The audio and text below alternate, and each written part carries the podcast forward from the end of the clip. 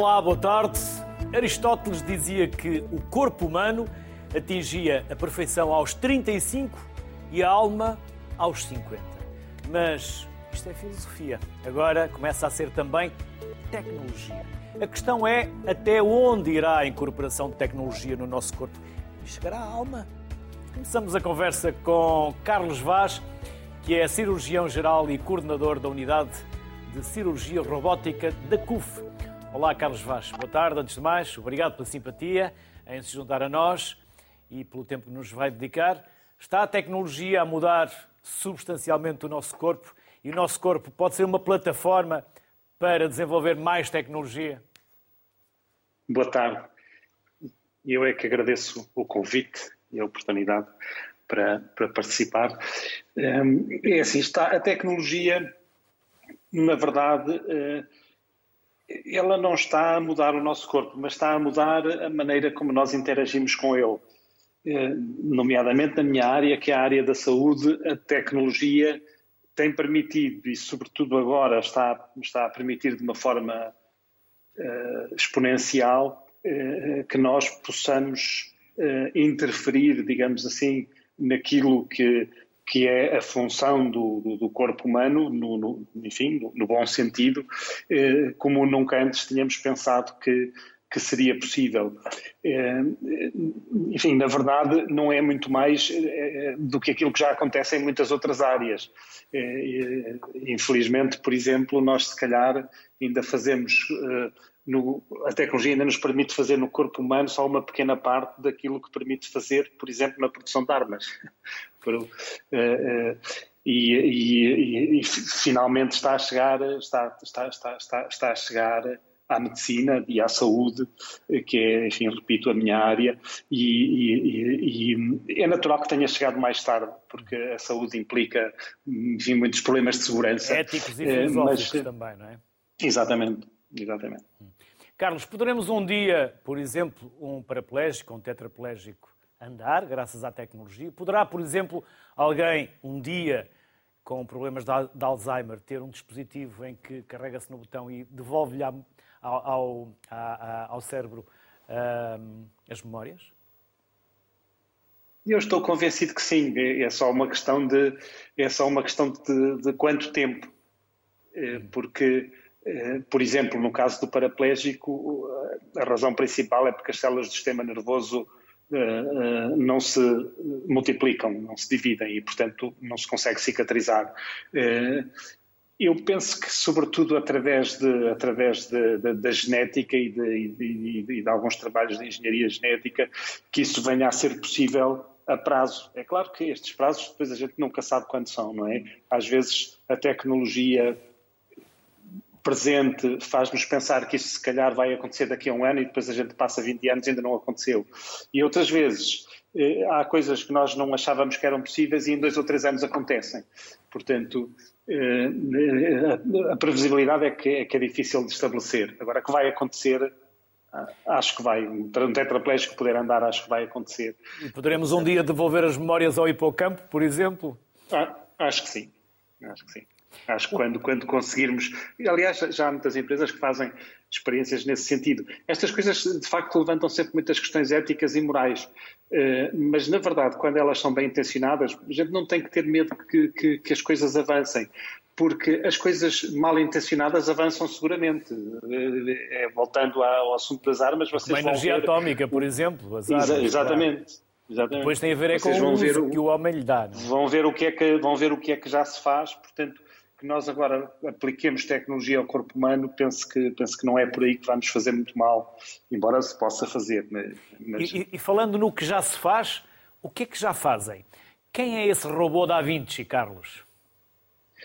O, o, o, o robô da Vinci é um, é, um, é um, dispositivo para cirurgia, para cirurgia videoendoscópica, eh, que, que a cirurgia videoendoscópica é a cirurgia que fazemos dentro de cavidades e que nós, cavidades que nós estávamos habituados a abrir para poder fazer eh, as operações, eh, as mais, eh, as mais típicas é a cavidade abdominal e a cavidade torácica, e nós o que fazíamos era abríamos um abdômen, que é mais a minha área, quando queríamos operar um estômago, ou um reto, ou, uma vesícula, etc. E, e, e, e a cavidade torácica também.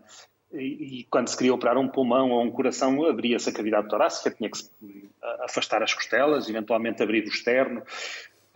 A cirurgia videoendoscópica, que já todos conhecem, permite-nos já há alguns anos eh, eh, entrar nestas cavidades e fazer as operações através de uns furinhos, mete-se uma câmara, olha-se lá para dentro e através dos outros furinhos metem-se instrumentos e trabalha-se.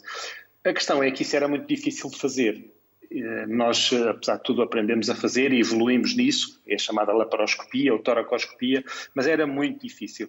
E apareceu há alguns anos, já há cerca de 20 anos, eh, eh, um, há 20 anos, 20 anos no mundo, há cerca de 12 anos em Portugal, um dispositivo robótico que é um conhecido, passa publicidade, mas também até agora é, é, a única firma do mercado, só agora, agora aparecem mais. Também não temos esses problemas, dizer, Carlos. Falamos de ciência, o, falamos de conhecimentos, falamos claro. de saberes, não tem problema, pode falar na marca. Exato. Exatamente.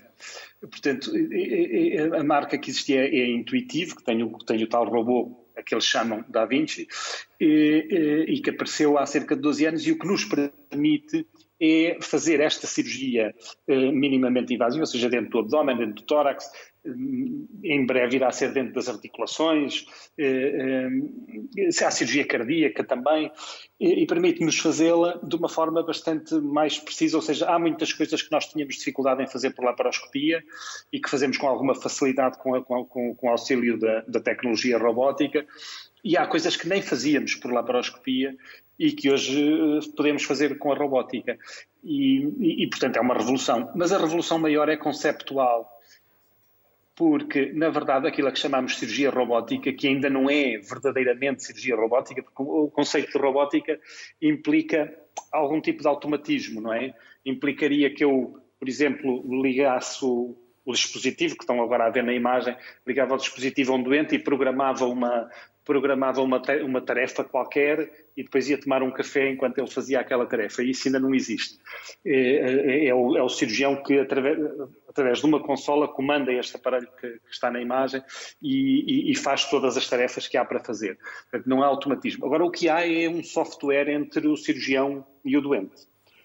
E esse, o facto de existir pela primeira vez um, um, um software, um, uma, uma interface digital entre as mãos do cirurgião e o doente é toda uma revolução, porque isso ainda não tinha acontecido na cirurgia e aconteceu uh, desde há uns 20 anos para cá com este dispositivo, mas eh, sobretudo nos últimos 10 anos que, que as coisas têm vindo a revolucionar e vão se revolucionar agora, porque já agora posso dizer, apareceram mais dois players no mercado da robótica, que é a Medtronic e a Cambridge Medical Robotics, são mais dois robôs que já, já saltaram para o mercado e, e, e isso vai fazer com, com, com, que as coisas agora evoluem como evoluíram os telemóveis, da, os iPhones, ou, eh, agora vai, vai prevê-se uma evolução que é absolutamente imprevisível, no, no bom sentido, espera-se.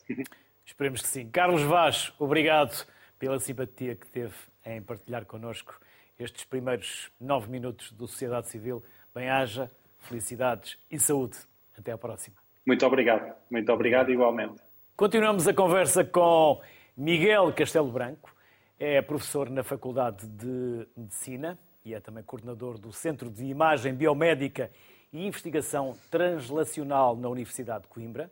Com Maria Paula Diogo, que é docente na Nova School of Science and Technology e investigadora no Centro Interuniversitário de História das Ciências e da Tecnologia, Paulo Menezes, professor e subdiretor no Departamento de Engenharia Eletrotécnica e de Computadores da Universidade de Coimbra, e Verónica Orvalho, CEO da Didimo e é também professora na Universidade do Porto. Aos quatro, obrigado pela simpatia em se juntarem à sociedade civil. Miguel, Vou começar por si. Este excerto que vimos do excelente documentário em quatro episódios, que é o Miguel, que é o Deus Cérebro, que foi emitido na RTP, traz-nos, eh, já recuperámos este pedaço aqui mais do que uma vez, é absolutamente fascinante. Aliás, todos os quatro documentários são, são absolutamente, os episódios são absolutamente fascinantes. Até onde é que a tecnologia nos pode ajudar? Boa tarde a todos. Em primeiro lugar, queria agradecer o convite para participar neste painel. Eh, realmente não há limites eh, para este tipo de tecnologias. Nós temos algum trabalho nesta área, na chamada área de interfaces homem-máquina, neste caso cérebro-máquina, e nós vimos que, que, há muita investigação na área de nós usarmos o cérebro para produzir comandos, para mexer com cadeiras de rodas. Nós estamos bastante interessados em usar estas interfaces para melhorar doenças cognitivas. Estamos a falar do autismo, dos déficits de atenção. Isso é uma área emergente em que nós, nós temos trabalhado. Aliás, até em colaboração com, com membros da equipa do, do, do Paulo Menezes, que também está na, aqui neste programa. Nós, por exemplo, temos pessoas que só com o sinal que vem do cérebro, que detecta erros numa interface, ele é capaz de corrigir os erros de um agente externo. Portanto, é neste nível e a inteligência artificial, tudo o que as técnicas de machine learning nos permitem classificar o sinal do cérebro e não só dar comandos motores, mas inclusivamente comandos que podem melhorar o desempenho de outros agentes ou até melhorar disfunções cognitivas como, como o autismo ou o déficit de atenção. Portanto, não há limites e eu acho que o futuro nos vai mostrar que estas tecnologias vão chegar inclusivamente à casa das pessoas. Maria, e onde vai ficar a fronteira entre o humano e o não humano? Boa tarde, ah, muito obrigada também pelo convite. Ah, pois, essa é uma das questões fundamentais, porque de facto nós aqui vimos os colegas ah, da área da medicina e obviamente que nós nunca temos problemas quando se trata de corrigir. E portanto foram os exemplos que foram dados, precisamente a correção de situações que vão desde situações extremamente simples, como por exemplo pôr umas lentes de contacto ou pôr uns óculos, até situações complexas, como uh, o Carlos Vaz uh, indicou na, durante a cirurgia. O grande problema é nós debatermos, e é isso que muitos de nós, enfim, cientistas sociais na área da história, da sociologia uh, e da filosofia da ciência e da tecnologia, é onde é que estabelece uma fronteira, se a queremos estabelecer, entre o corrigir e o melhorar. E aqui nós entramos naquilo que é conhecido como uh, o Human Enhancement, ou melhoramento humano, ou seja, uh, uma vez tendo um standard, nós não estamos a trabalhar para chegar a esse standard de normalidade, digamos assim, mas estamos precisamente a ultrapassá-lo. E uh, o Carlos referiu, o Carlos Vaz, referiu há pouco precisamente, por exemplo, a investigação que é feita uh, na, na, área do armamento. E não só do armamento, como, uh, como se tem discutido muito, uh, na gestão e, no fundo, na criação dos chamados super soldados, através da integração de elementos de supervisão, de audição melhorada, de reforço neural dire em que o, direto no cérebro, que permite depois a transferência de dados bidirecional, projetos que, enfim, estão disponíveis disponíveis, até eh, em parte, não totalmente, claro, mas em parte, por exemplo, da DARPA, que está ligado ao Pentágono. Portanto, esse tipo de questões em que se possam, como referiu há pouco, uh, recuperar memórias, o que também nos leva para, como também foi uh, de, alguma, de alguma forma indicado, entre a recuperação e a implementação de memórias há uma diferença também, e portanto também nós, na área da investigação, e na área, por exemplo, da, da ficção científica, como, eu indica no, como é indicado no, no documentário que acabámos de ver, de facto, quem não se lembra, por exemplo, do Total Recall, etc., portanto, é que de facto são memórias que não existem e que passam a ser implementadas. Claro que isto causa questões de ordem ética, mas não só de ordem ética, da realidade, também de ordem social. Por exemplo, imagine que é possível fazer extensões de memória uh, para uh, os seres humanos enfim, já há alguns casos, eh, não é uma, eh, algo que esteja massificado, mas eh, é já experimentado em termos de ambientes controlados. A questão é, vamos todos ter esse tipo de acesso a essa tecnologia de melhoramento? E se não temos todos, quem é que escolhe quem é que tem? E que diferenças e, e, e desequilíbrios vai criar, por exemplo, no mercado de trabalho? Imagine que tem uh, eh, 10 pessoas, 5 com memória melhorada e 5 sem memória melhorada. Quem é que vai ser escolhido? Portanto, como é que estas coisas se articulam, quer ao nível uh, local, digamos assim, quer em termos globais. Nós estamos a pensar na Europa, mas pensa em África, por exemplo. Como é que vai ser a gestão deste tipo de tecnologias? Portanto, as questões não são apenas éticas, e as éticas são naturalmente muito importantes, e são discutidas de forma bastante, uh, agora de forma muito impositiva na, na comunidade científica, uh, entre cientistas, engenheiros, cientistas sociais, Estamos a ficar sem, sem comunicação é preciso esta visão. Sim, sim. Diga, diga. Tivemos aqui uma, uma pequena esta... pausa, um corte. Pode continuar. Pode ok. Continuar. Esta visão interdisciplinar para podermos, efetivamente, beneficiar destas tecnologias, sem dúvida nenhuma, ao nível da correção, mas interrogarmos-nos, enquanto sociedade, até onde é que desejamos ir eh, no afastamento da linha vermelha da correção para o melhoramento. E, portanto, são essas questões que, enfim, nós na área das ciências sociais uh, temos vindo a trabalhar uh, e, obviamente, com os nossos colegas que são os produtores deste tipo de tecnologias. Paulo, nós conseguimos induzir estados de alma, estados emocionais nas outras pessoas. Isto é tão fascinante como preocupante. Mas vamos conseguir controlar esses estados emocionais e capturá-los? Ora bom, esse é um desafio, de facto, que nós temos, uh, temos hoje e, mais uma vez, liga-se, uh, em primeiro lugar, às questões éticas. Uh, será que devemos, de alguma forma? em primeiro lugar, talvez a resposta seja não. mas, em segundo lugar, se nós pensarmos de que forma é que a tecnologia já é usada para criar algumas emoções, é? os, tais, os ditos estados de alma, um, ela já é usada há muito tempo para, isso, não é? No, no, fundo temos a televisão, temos o cinema, que são resultados da tecnologia, e depois temos os jogos. Uh, tudo uh, em volta de um jogo, por exemplo, uh, de um jogo computador, tem a ver exatamente com uma certa manipulação das emoções. Eu quero jogar mais, eu estou a ter prazer ao continuar a jogar, e, e, de alguma forma, quando eu estou envolvido naquilo, eu quero continuar e, é? e, e, e, é isso que é exatamente o objetivo do jogo. Ora, aquilo que nós podemos fazer e trazer para, eh, para o lado uh, menos lúdico, uh, ou melhor, aproveitar o lado lúdico do, do, dos jogos em si, é exatamente levar as pessoas a querer, por exemplo, praticar mais esforço porque lhes faz bem à saúde. Pode ser executar um exercício que tipicamente é doloroso, uh, um exercício que pode ser um exercício terapêutico ou de reabilitação, tipicamente é doloroso, tipicamente é frustrante, uh, as pessoas não veem uh, melhoria rápidas, tipicamente não veem, não é?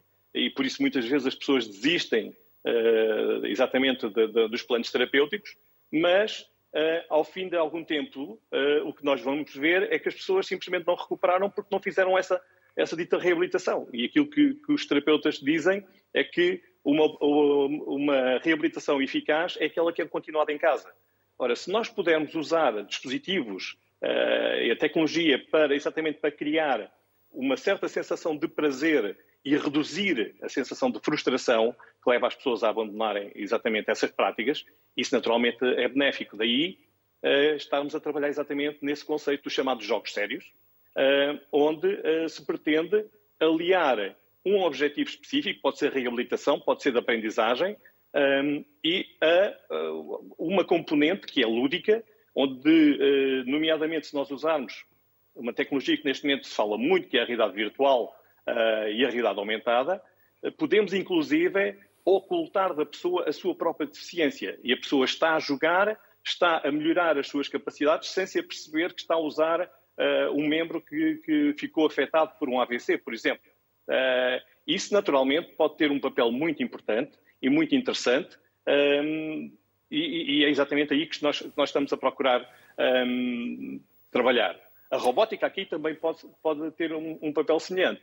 A robótica também pode colaborar exatamente nessa reabilitação, portanto, simultaneamente, uh, por um lado, pode ser ligada à realidade virtual, onde estamos a interagir com o robô, mas também pode ela própria dar a dita mãozinha, eh, uma pessoa que tem necessidade de, de, de, uma ajuda, ou simplesmente ser um elemento que vai ali interagir com a pessoa, porque a pessoa está, hoje está cabisbaixa, não lhe, apetece, não lhe apetece fazer nada, e o robô chega e vai interagir com a pessoa e vai tentar estimular. Vamos lá fazer um exercício físico.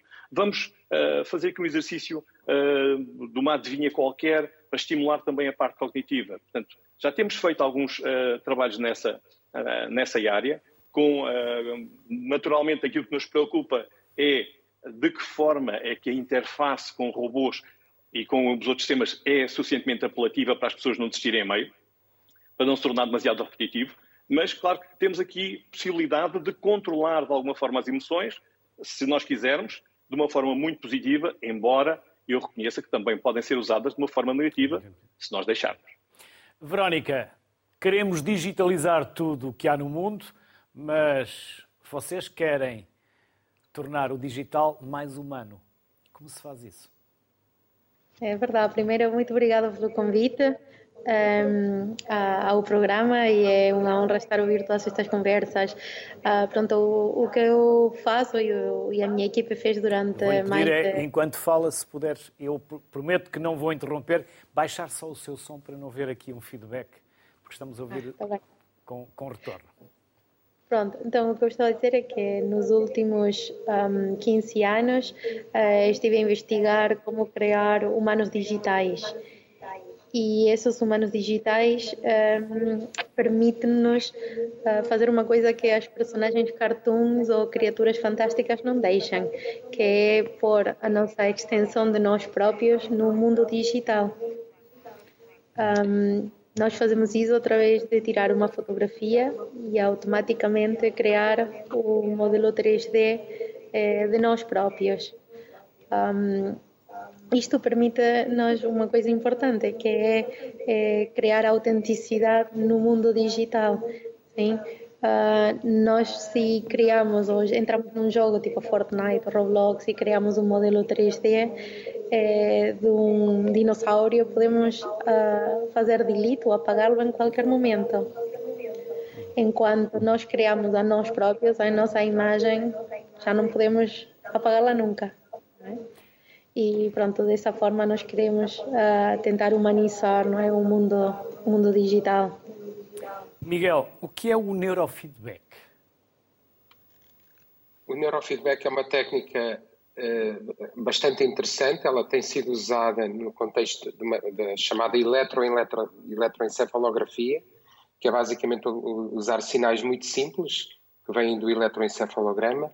Mas nós temos usado também uma outra técnica, que é a ressonância magnética funcional, que é ainda mais interessante neste sentido, que a pessoa aprende a controlar a atividade de áreas muito específicas do cérebro. Por exemplo, há áreas que têm a ver com as emoções, por exemplo, a amígdala, que é a estrutura que existe em todos os mamíferos, que tem a ver com emoções relativamente simples. Nós hoje conseguimos manipular a atividade nessa região. Isso é muito importante, por exemplo, para soldados com stress pós-traumático se nós conseguirmos diminuir pela nossa própria vontade a atividade nessa região do cérebro, conseguimos melhorar a resiliência e a resposta ao stress. Nós temos, fizemos um ensaio clínico na área do autismo, não na amígdala. Nós sabemos que no autismo há, há uma certa dificuldade em reconhecer expressões faciais, emoções em faces, e o que fizemos foi treinar pessoas com autismo a neuroestimular, usando a sua própria imaginação, uma área do cérebro que tem a ver com o reconhecimento de expressões, nomeadamente medo e outras emoções. E eles melhoraram, por exemplo, no reconhecimento do medo. Isto é uma técnica fantástica porque não há elétrodos, não há, não, não há cirurgia, a própria pessoa aprende a modificar o seu cérebro. E falámos eh, na questão do, do aumento do desempenho, isto é claramente uma técnica pode levar a neuroenhancement, porque a pessoa vai estimulando a atividade de uma região do cérebro. Claro que nós também podemos usar outras técnicas, como a neuroestimulação, em que nós basicamente aplicamos uma corrente, seja ela elétrica ou magnética, numa parte do cérebro, para tentar inibir ou potenciar a, a função dessa área. Mas essas técnicas ainda estão um pouco no desconhecido. O neurofeedback tem a grande vantagem que a própria pessoa aprende a manipular o seu próprio cérebro e pode inclusivamente transformá-lo de forma definitiva. Nós chamamos a esse conceito o conceito de plasticidade. Portanto, todas as técnicas, seja elas as que pretendem corrigir um defeito ou aquelas que tentam melhorar o desempenho cognitivo, tentam modificar o cérebro. E é isso que nós chamamos plasticidade. Não deixa de ser curioso que, por exemplo, o neurofeedback baseado no eletroencefalograma é bastante barato. Hoje há empresas que tentam, que tentam desenvolver técnicas de neurofeedback para usar em casa. Portanto, aí a questão do acesso nem é tanto, e o, e o custo nem é tanto esse o problema. Por exemplo, e já agora dizer que a questão do acesso já está hoje na ordem do dia. É, é, para outras técnicas, nomeadamente nós hoje conseguimos monitorizar, usando uns dispositivos flash, conseguimos monitorizar a glicemia em contínuo num doente. O problema é que isso é muito caro. É, e isso cria problemas de acesso que já existem hoje. Portanto, muitas das questões éticas que nós estamos a debater, na verdade, já existem hoje e algumas das técnicas novas estão a aparecer. Se calhar a questão do acesso nem vai ser tão, tanto o problema no futuro. O problema é mais até tecnológico, porque enquanto eu com a ressonância magnética funcional consigo ativar uma região específica do cérebro e modificá-la, com o eletroencefalograma isso é difícil porque eu não tenho resolução espacial para chegar à região do cérebro que eu quero. Portanto, eu diria que todos estes problemas que nós estamos a discutir já são do dia, do dia de hoje. E nós temos e, e, não precisamos falar só de tecnologias baseadas no digital ou, ou, ou em elétricos. Podemos falar também em fármacos. Nós também fazemos estudos em fármacos. E hoje em dia há, muita, há muitas empresas a investigar o chamado neuroenhancement usando fármacos. Portanto, eu, o que eu gosto no neurofeedback é uma técnica que é a própria pessoa que controla. Depende dela própria Uh, e agora a grande questão, se nós formos para a ressonância magnética, de facto aí o problema de acesso cria-se porque é muito caro, uma tecnologia muito cara. No dia em que aparecerem técnicas baseadas no eletroencefalograma, em que o neurofeedback funcione de forma realmente com evidência médica por trás, eu estou convencido que isso vai mesmo ser revolucionário, porque o acesso não vai ser tanto um problema nesse tipo de, de tecnologia.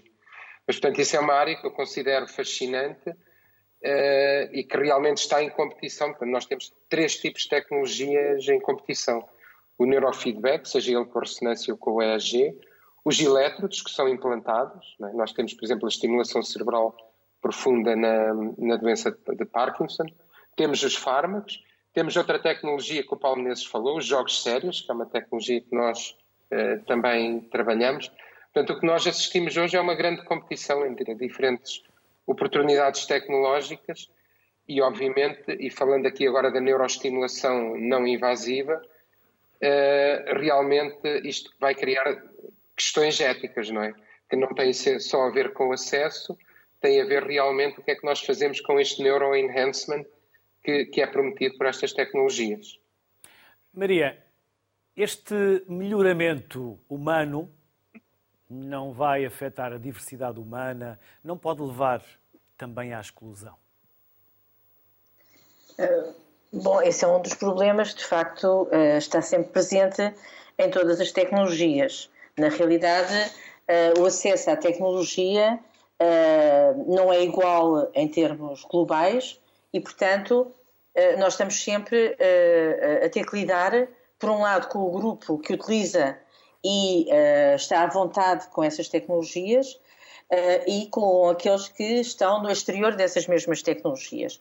Uh, e estamos a falar aqui, no caso da exclusão, estamos a, a, falar daqueles que não desejavam estar excluídos, porque a pessoa pode estar excluída de uma tecnologia por vontade própria. E isso é também uma das outras questões que uh, nós tratamos, porque precisamente uh, há uma espécie de hegemonia que se cria em que aqueles que não desejam fazer parte uh, uh, daqueles que utilizam determinadas tecnologias se auto-excluem, mas muitas vezes com uma espécie de censura por parte uh, da sociedade.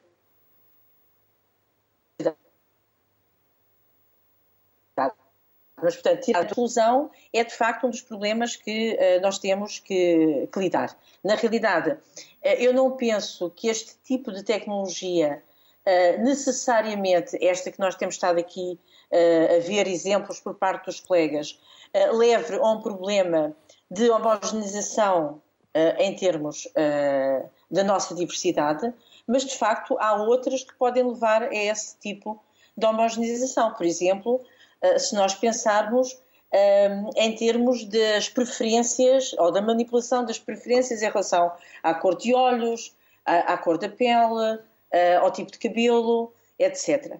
E, portanto, nesse tipo de tecnologias, que também são tecnologias no corpo humano, embora não dentro destas técnicas de medicina que nós temos estado aqui a ver, que obviamente se dirigem à correção, embora, como o colega Miguel indicou, possam levantar já algumas questões que têm a ver com uh, ir um pouco para além da correção e depois pensarmos o que é que se pode fazer para além dessa correção. Uh, mas uh, estamos a pensar em tecnologias, por exemplo, de alteração destes códigos que nos levam a ter os olhos azuis ou os olhos verdes, como quisermos. E aí sim podemos estar perante, não diria, e não, portanto eu não tenho uma visão de tecno, tecnofóbica em relação nem esta tecnologia nem a outra, mas de facto podem-se colocar problemas graves, eh, tanto mais que nós, em termos históricos, temos um passado que faz parte também eh, da nossa identidade civilizacional, que passa por questões de eugenia, etc. E, portanto, eh, elas existem, são questões que não foram afastadas, aparecem de, vez em quando e rompem em determinadas circunstâncias e, portanto, em termos civilizacionais, em termos de comunidade, obviamente que nós temos estas preocupações e, de facto, há algumas tecnologias que podem levar a este tipo de situação. E essas, obviamente, têm que ser pensadas e provavelmente um, a própria forma como nós pensamos a investigação e as fronteiras de investigação, ou seja, eh, de uma perspectiva mais epistemológica, nós podemos eventualmente ter que começar a pensar numa nova epistemologia do século XXI.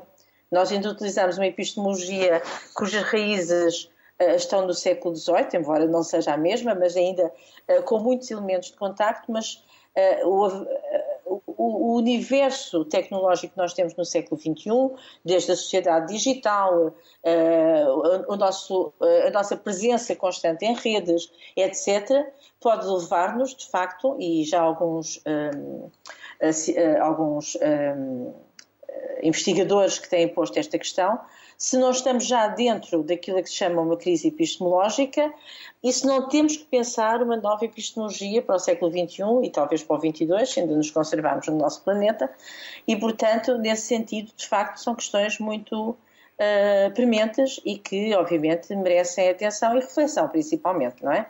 Por parte dos praticantes, dos produtores e depois de aqueles que também analisam esta relação entre a tecnologia e a sociedade como um todo. Paulo, como falávamos há pouco, os, os, os robôs já estão em muitas das nossas casas, seja nos aspiradores, seja na máquina de lavar ou, ou até uh, numa, num robô para cozinhar ou pelo menos uh, fazer quase tudo por nós. E o que falava fez-me lembrar aquilo que os japoneses também já têm, robôs para acompanhar os mais velhos, não só para os estimular, para os proteger, mas também para lhes fazerem companhia. É nesse sentido que vai a vossa investigação também? Sim, um dos ramos da, da investigação que desenvolvemos aqui exatamente tem a ver com os chamados robôs sociais, uh, ou se preferirem robôs de, de companhia. Na realidade, uh, porque é que chamamos robôs sociais? São robôs que devem um, ehm, usar e demonstrar uh, comportamentos socialmente aceitáveis. Uh, portanto, nós, seres humanos, uh, temos uma relação uh, com as outras pessoas com um conjunto de regras e essas regras devem ser, de alguma forma, uh, transportadas para os robôs também. E o objetivo, essencialmente, é nós aceitarmos o robô. Da mesma forma que aceitamos um animal de estimação em nossa casa, porque, à partida, prevemos ou conseguimos entender o comportamento do animal de estimação. É exatamente essa parte que nós estamos, neste momento, interessados em, explorar e em, e em desenvolver. Uh, ou seja, o robô, quando se aproxima, deve, de alguma forma, uh, desenvolver em mim uma certa, um certo sentimento de confiança. Eu vejo o robô e a primeira coisa que eu quero sentir é o robô viu-me. O robô sabe que eu estou aqui. O robô, o robô não vai vir contra mim, não me vai fazer cair, porque ele sabe que eu estou aqui. Primeira coisa é a, a minha segurança. Portanto, em segundo lugar, o robô não me vai atacar. Uh, o robô da... Isso tem a ver exatamente com o facto de eu conseguir prever, porque olho para o robô e ele, ao contrário do cãozinho que tem uma cauda e abana a cauda quando está, quando está feliz, uh, o robô de alguma forma há de ser capaz de demonstrar exatamente um tipo de comportamento que não, não tem que ser uh, humanoide. Não, não, nós não temos que o robô não tem que ter uma aparência humanoide, até porque tipicamente as pessoas não gostam de robôs muito humanoides. E a razão, essencialmente, é que eh, quando um robô eh, começa a ter uma forma demasiado humana e não se comporta como, como tal, gera desconfiança. Portanto, em nossas casas, nós começamos a ter robôs e aceitamos-los bem porque eles, em primeiro lugar, não são humanoides. Em segundo lugar, porque fazem uma tarefa e, à partida, fazem a tarefa bem feita. Uh, cada vez mais temos aspiradores que andam pelas nossas casas uh, e deixam a casa limpa. É exatamente esse, esse o objetivo. Mas uma das coisas que os aspiradores devem ser capazes de fazer num futuro próximo é exatamente identificar: ah, eu não devia estar aqui porque ele está numa reunião Skype. Eu não vou fazer barulho para, para, para junto dele, porque neste, neste momento não é a altura ideal para aspirar o escritório, por exemplo. Ou não me vou atravessar à frente da, desta pessoa, porque é uma pessoa idosa e pode, posso fazê-la cair. Portanto, esses, isso também são comportamentos uh, sociais uh, que o robô deve ter a capaz, uh, capacidade de reconhecer as situações e depois exibi-los. portanto, sim, a resposta é cada vez mais nós vamos ter robôs a entrar pelas nossas casas dentro e no futuro a parte do, da, da, da, companhia, do acompanhamento, que isso é muito importante na nossa sociedade. E o Japão tem feito um, muito trabalho nessa área exatamente porque tem problemas complicados com, com, as pessoas, sobretudo com as pessoas idosas, cada vez mais sozinhas. Isso acontece na nossa sociedade também, porque as pessoas muitas vezes uh, preferem estar em suas casas, mas depois há o problema: e se me acontece alguma coisa? O simples facto de ter um robô capaz de lançar um alerta quando acontecer uh, uma situação digna de, de, de, nota, já deixa a pessoa muito mais descansada. Ok, eh, as pessoas podem sair de casa, podem ir trabalhar descansados, que se alguma coisa me acontecer, o robô vai alertar eh, quem for necessário e as pessoas viram a correr. Um, portanto, essas são situações importantes e que nós estamos interessados em continuar a desenvolvê-las, obviamente. Verónica, há pouco falávamos de identidades. É ou não cada vez mais difícil distinguir a identidade real da virtual? E tantas vezes até começam a surgir vídeos em que já não percebemos se é a própria pessoa ou se aquilo já é virtual e nos está a induzir e nos está a tentar manipular. É verdade, é verdade. Cada vez fica mais difícil conseguir identificar uh, se o que estamos a ver é realmente a pessoa, é uma cópia da pessoa, é uma extensão da pessoa, ou até se é um, uma pessoa que uma representação de uma pessoa que não existe, sim. É, é inacreditável ver o avanço da tecnologia. Um, o que nós tentamos fazer é, é, criar personagens, modelos 3D que são, um, como se diz em português, é, reconhecíveis por nós próprios, não são uma cópia exata exata, sim, mas que são fiéis à nossa morfologia e ao movimento uh, humano, sim? Uh, para nós podermos utilizá-los como um novo modelo de interação. Sim? Uh, eu acredito firmemente que agora, hoje, no futuro, daqui a pouco, nós vamos precisar ter um novo modelo de interação no qual pessoa e computador, ou pessoa e sistema virtual vão poder interactuar. Sim? E a pergunta é qual é a forma mais uh, cálida na qual nós humanos podemos interactuar com uh, um sistema. Sim? E se calhar aqui faz um bocadinho de parênteses de como surge esta tecnologia. Eu ouvi falar aqui da, também de, de outros, dos outros professores a, a trabalhar na área do autismo. Sim? E, e isto surge há muitos anos atrás, no 2010, sim? Uh, quando nós estamos a desenvolver tecnologia para a indústria dos videojogos e do cinema, assim, como conseguir criar modelos 3D de forma mais rápida, porque é um processo muito moroso e precisa pessoas com, com experiência na área de engenharia, de arte, de, eh, de computer vision, de computação gráfica, de, de inteligência artificial, uh, precisa de equipamento muito custoso para poder criar modelos 3D. E, isso não está a alcance de pessoas um, no, no cotidiano. Sim? Então, nós estávamos a explorar de que forma conseguíamos ajudar a crianças com autismo a melhorar o reconhecimento das expressões faciais e das emoções, com o objetivo de elas poderem se comunicar mais facilmente com a sua família e os seus amigos. Sim? E então, no 2010, utilizamos toda a tecnologia que estávamos a desenvolver para a indústria do, dos jogos, basicamente, e criamos uma aplicação que permitia desenhar em modelos 3D, em personagens 3D, expressões faciais. E então as crianças conseguiam aprender o reconhecimento das emoções de forma dinâmica, em vez de fazê-lo através de imagens estáticas.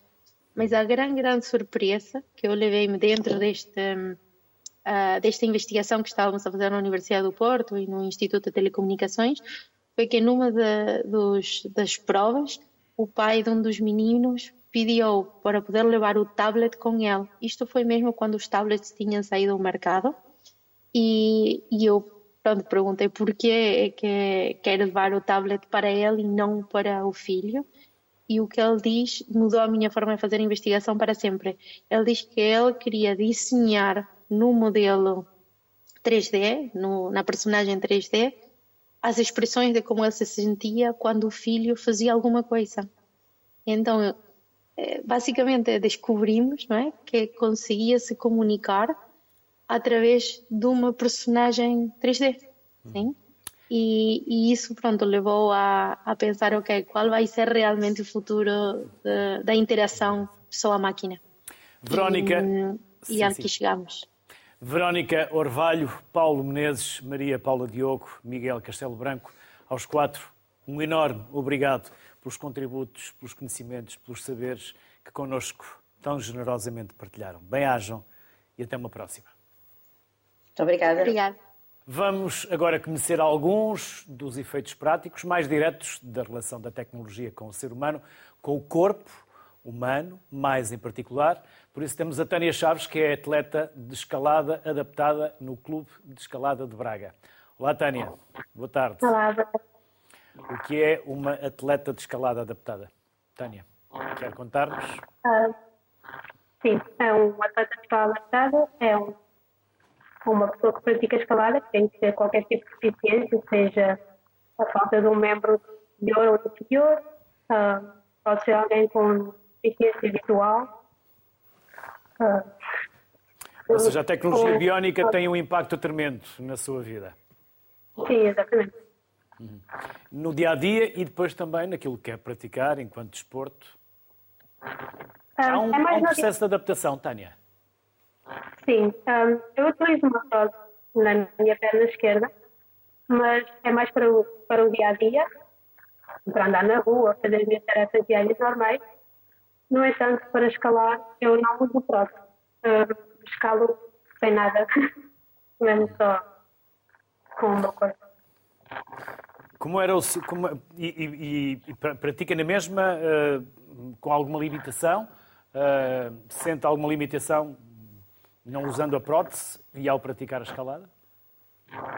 Por vezes sim. Há alguns movimentos em que eu penso, ah, se tivesse uma perna ou uma prótese em que eu conseguisse controlar, seria mais fácil fazer um, certas coisas, mas depois vamos adaptando e tentando arranjar certos, certos movimentos ou técnicas para poder ultrapassar isso.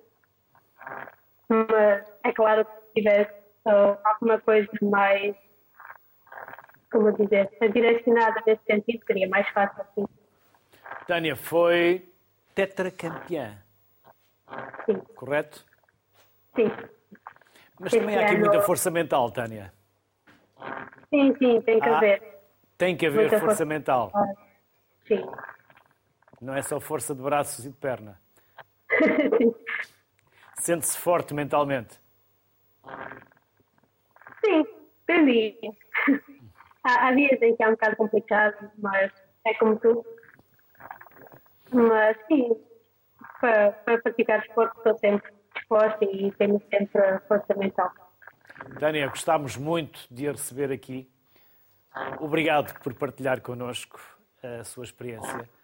Resta-me desejar-lhe as maiores felicidades, mais sucesso ainda, muita força e nós estamos cá para assistir aos seus sucessos. Na primeira fila. Muito obrigada. Na primeira fila. Obrigado, Paulo. Obrigado. Obrigado.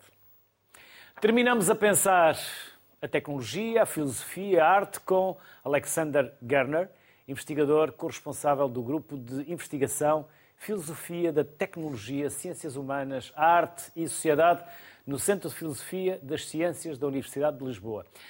Já aqui falámos muito de tecnologia, mas ainda não falámos suficientemente de filosofia. Eu, particularmente, gosto. Como é que nós vamos, ao longo de todo este processo evolutivo tão rápido, encontrar a ética e a filosofia? Alexander. É uma boa questão. Em primeiro lugar, acho que é importante, quando falamos da filosofia em relação ao corpo e a tecnologia, que nós somos o nosso corpo, mas o nosso corpo é maleável, seja pela imago, pela imagem, seja pelo esquema corporal, que pode ser uh, alterado, que é polissêmico, polimórfico, e que pode realmente integrar objetos técnicos. Ou seja, pode integrar até um objeto que nós pegamos pela mão e estendemos a nosso toque, por exemplo, um bastão de um cego, como nós podemos integrar dentro do nosso corpo novos elementos, novos órgãos, etc. Ou seja, temos esse momento que o corpo, por um lado, é múltiplo e pode ser estendido, etc. Por outro lado, claramente temos um, temos de diferenciar quando nós pensamos sobre intervenção, por exemplo, num braço que, que é partido ou uma perna que nós vamos adicionar uma prótese, ou seja, estamos a repor um funcionamento corporal e até pode ser, como em alguns casos, um repor melhorado, é? até com uma capacidade melhor. Mas outro caso é quando nós estamos a tentar, a, por exemplo, uh, criar novos sentidos, quando nós criamos uma nova ligação do corpo, por exemplo, como há, há projetos uh, futuristas quase uh, parecem ligar, por exemplo, o cérebro à internet, ou como nós ouvimos nela, naquela peça anterior, uh, essa ideia de uma chamada experience engineering, ou seja, como nós vamos aumentar incompleta nosso leque de experiências. E aqui temos, de certa forma, uma responsabilidade maior, porque temos não só pensar sobre intervenções, se são uh, invasividade, se é, são re, ou seja, se podemos fazer o, a, a, marcha atrás, ou seja, podemos retirar quando realmente nós achamos que temos que tirar outra vez, ou se faz influência sobre a nossa cultura e a nossa humanidade em geral. Isso são as novas tecnologias, biotecnologias, uh, falamos muito do CRISPR, Cas9, entre outros, onde podemos até uh, mudar a nossa, a nossa ontologia corporal de gerações futuras. E essa aqui já uh, implica um, um, pensar mais uh, agudo e que nós temos de ter em conta que não é só uma questão individual do corpo, mas é uma cultura do corpo, a humanidade Isso é o hacking, do corpo. Alexander, está a falar do hacking. Pois o hacking, o hacking tem vertentes diferentes, ou seja, que o hacking hoje é muito reduzido à ideia do, da invasão da privacidade dos hackers informáticos, mas tem no início, se nós olharmos dos anos 50, 60, 70, nós temos uma cultura do hacking que é o, o uso diferente da tecnologia, ou seja, que a tecnologia é pensada, por exemplo, por uma empresa, por um consórcio de empresas ou até um Estado, de certa forma, mas o hacker faz disso uh, o inverso, ou seja, vai fazer uma dramaturgia diferente da tecnologia e até pode aplicar ao seu corpo um objeto que não era pensado para o corpo e etc. Então o hacking é algo que um, nós sempre uh, nós pensamos o hacking como uma cultura performativa da tecnologia, ou seja, não é completamente controlado pela ciência e pelos especialistas de uma certa área, mas pode ser até algo que as pessoas fazem em casa fazem na garagem e que depois coloca problemas maiores sobre os sistemas da tecnologia e da, da ciência como nós entendemos. Alexander, e até onde é que irá a tecnologia ao serviço do corpo humano? Estamos uma parte no domínio da ficção científica, mas uma enorme parte já no presente e até no passado. Sim. Eu acho que nós não podemos separar o corpo da técnica, ou seja, que nós, quando nós falamos de tecnologia, já estamos a falar de uma lógica, de um sistema tecnológico a funcionar em grande escala, etc. Mas eu acho que é importante pensarmos a técnica como uma arte ligada ao corpo e à biologia, a nossa evolução. Ou seja, que Os filósofos da antiguidade já o diziam, não é? A técnica. Sim, a, a técnica é a arte, a arte é um ofício, tem muito a ver com as mãos, a habilidade de fazer algo como objeto e que realmente fazer surgir algo de novo. E outra coisa, quando nós vemos essas imagens de, de imaginação de um corpo artificial, uh, temos muito essa ideia que o ser humano quer sempre uh, ir para além por causa da sua imaginação. Ou seja, o corpo também é um objeto para ser imaginado diferente, alterado. Então, é importante que nós tenhamos essa capacidade de ver que tipo de alteração realmente faz sentido e que tipo talvez não é tão uh, sábio fazer. Alexander Gardner, muito obrigado pela simpatia, obrigado. pelos contributos, pelo tempo que nos dedicou, pela generosidade. Bem-haja, saúde e até uma próxima. Obrigado. O futuro está aqui. Tem tecnologia para o nosso bem. Assim esperemos. Boa tarde, saúde para todos.